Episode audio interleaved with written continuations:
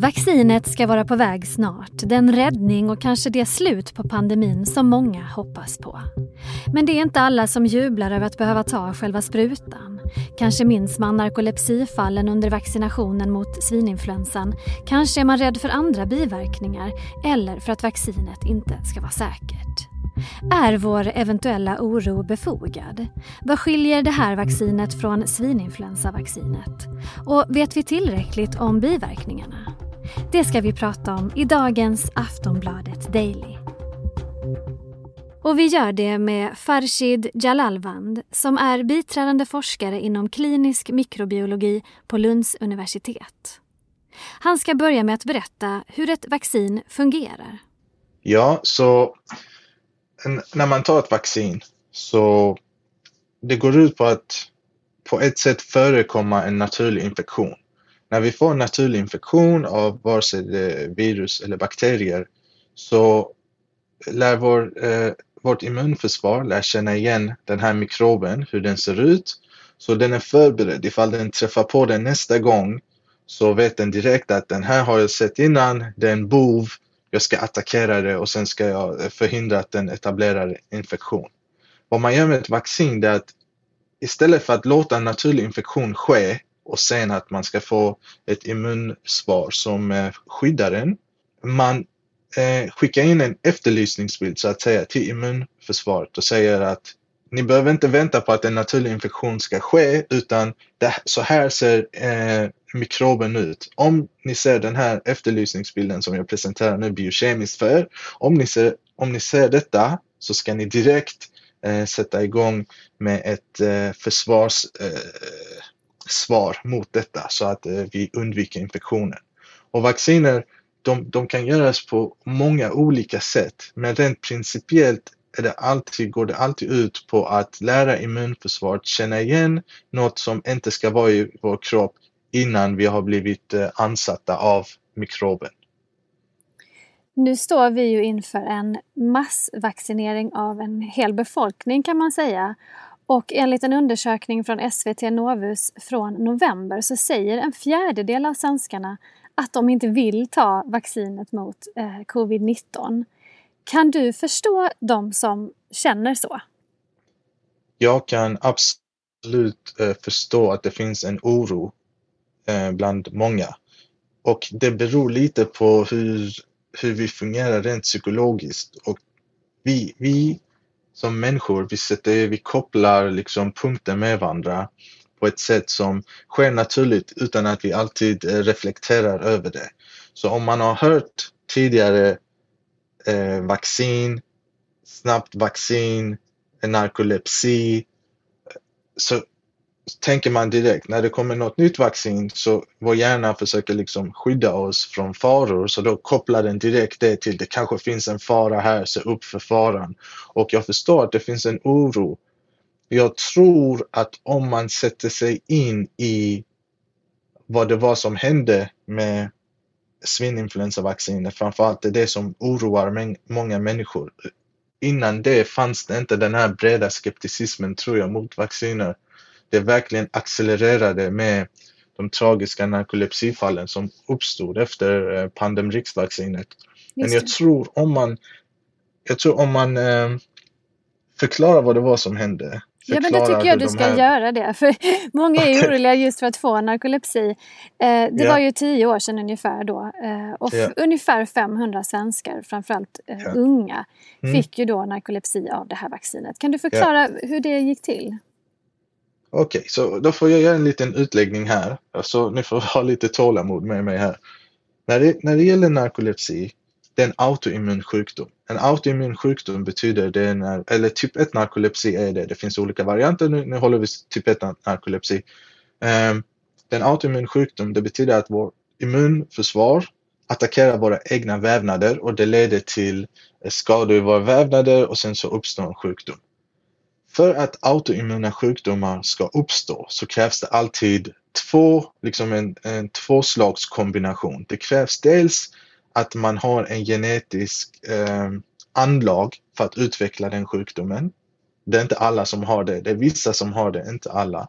Och det andra som krävs det är en miljöfaktor som utlöser eh, det här sjukdomstillståndet. För typ 1 narkolepsi har man ofta sett att det uppstår Eh, efter någon sorts kraftig luftvägsinfektion, att det kan utlösa typ 1 narkolepsi. Okej, okay. så vad som hände då var att eh, när man började vaccinera människor mot eh, svininfluensan, den här efterlysningsbilden som man presenterade för immunförsvaret, att känna igen svininfluensaviruset, den liknade en liten, liten grupp människor liknade den en kroppsegen vävnad. Och hos dem, när man eh, lärde immunförsvaret känna igen den här mikroben, en biverkning av det blev att immunförsvaret också skapade en reaktion mot kroppens egna vävnader. Man ska då vara noggrann med att tillägga att detta var oerhört sällsynt. Även om, det, om man någonting som sker väldigt eh, sällan. Om man gör det i en tillräckligt stor population får man ändå många fall. Så i Sverige uppstod det 4 till 500 fall. Och då, då hade man ändå vaccinerat 5,5 miljoner till 6 miljoner människor. Så det betyder att det uppstod ungefär ett fall på mindre än eh, 10 000 människor. Mindre än ett fall på 10 000 människor som vaccinerades. Så det var väldigt ovanlig biverkning. Det gör det inte mindre tragiskt. Jag försöker inte förringa eh, de här människornas eh, eh, öde eller vad, alltså allvaret i biverkningen. Men ibland när man lyssnar på människors oro så låter det nästan som var och varannan människa som fick eh, pandemrixvaccinet fick narkolepsi. Så var det inte. Det var väldigt ovanlig eh, sak och det upptäcktes så småningom och när det upptäcktes så slutar man med vaccinen såklart. Mm. För att det inte skulle, det är inte acceptabelt med en sort, den sortens biverkning, även om det är ovanligt. Men, men hur skiljer sig då det här Pandemrix mot det här vaccinet som vi får nu? Kan man ens jämföra de här två vaccinen? Nej, det skiljer sig dels rent eh, det här efterlys, bilden som man presenterar för immunförsvaret. Det skiljer sig helt och hållet.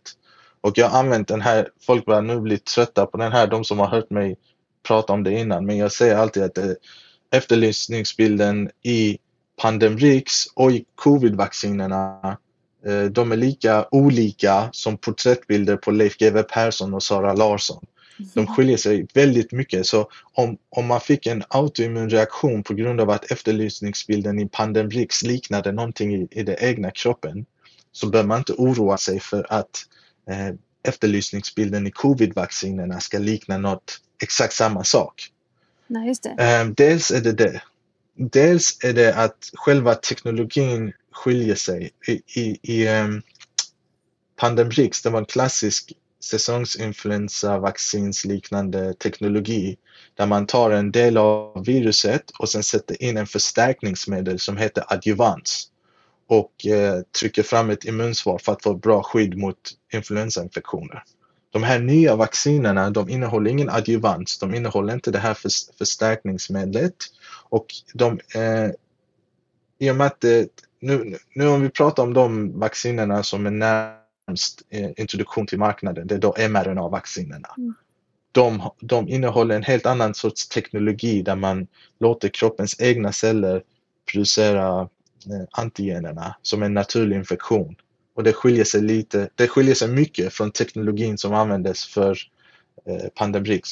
Så både framställningsmässigt och rent biokemiskt skiljer sig de här vaccinerna väldigt mycket åt. Just det. Men, men om man tänker då att eh, man har ju studerat coronavaccinets biverkningar hos tusentals människor nu i mm. flera månader i massa olika länder och så. Mm. Och har inte upptäckt några mm. allvarliga biverkningar vad vi vet. Men månader är ju fortfarande mm. inte år. Bör vi inte vara oroliga mm. för eventuella långtidseffekter som vi ju omöjligen kan ha koll på nu? Så, okej. Okay. Vanligtvis eh, när man då gör kliniska studier så brukar man ha med på vacciner, brukar man ha med kanske 4-5 tusen, om det är stort kanske 10 000 människor för att upptäcka eventuella biverkningar. Och de allra vanligaste, låt oss säga 90 procent av biverkningarna, de upptäcks då inom de här två, tre månaderna som fas, så kallade fas 3 kliniska studier pågår.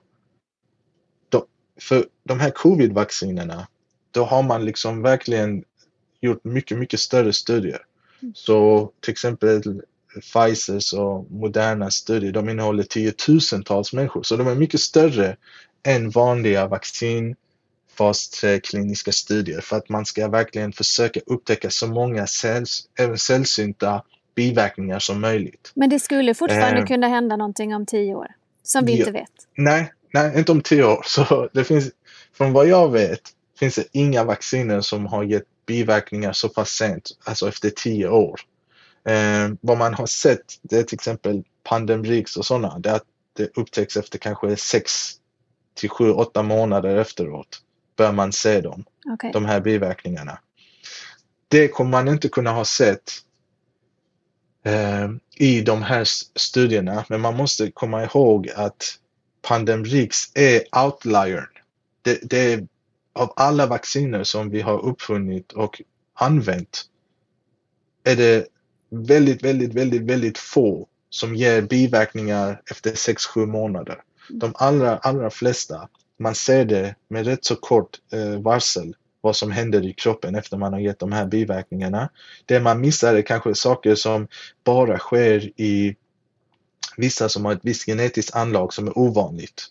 Så om man gör vaccinstudier på kanske 5000 människor och det finns en på hundratusen som uppvisar någon sorts reaktion mot detta. Det kan man missa i, i, i den kliniska studien. Därför har man liksom gjort studien större. Det, det, det. det andra är att man kommer fortsätta monitorera de här vaccinerna när de har börjat användas eh, bland allmänheten.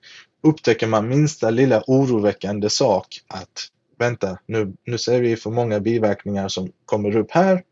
Då kommer man direkt eh, stoppa det och reda ut om det, om det beror på vaccinet. Gör det det så kommer man såklart naturligtvis sluta med, med vaccinet om man upptäcker det. Man kommer inte fortsätta och bara ge det till alla om man ser att någonting eh, mysko mm. dyker upp efter ett tag. Hur många tror du kommer vaccinera sig mot corona i Sverige totalt? Tror du att den här skeptiska fjärdedelen ändå kommer att eh, ta det till slut? Det är svårt att spekulera. Jag tror, jag tror en del människor eh, är rädda men kommer sen märka att det händer ingenting och sen kanske till hösten och så börja vaccinera sig. Sen finns det en grupp människor som jag inte tror kommer eh, vaccinera sig oavsett för att jag tror inte man kan övertyga dem med statistik och logiska argument och resonemang och så. Och de, de, de är svåra att komma åt så eh, det kommer vara en grupp människor som inte kommer vaccinera sig. Hur, hur stora de är, eller hur stor den gruppen är, det vågar jag inte riktigt säga om. Alltså grejen är, man måste komma ihåg att uh, det, här, det här vaccinet, det kommer vara rätt så likt en naturlig infektionsförlopp. Så när, när du får de här mRNA-vaccinerna, du har en bit kod som sitter i en fetthölje.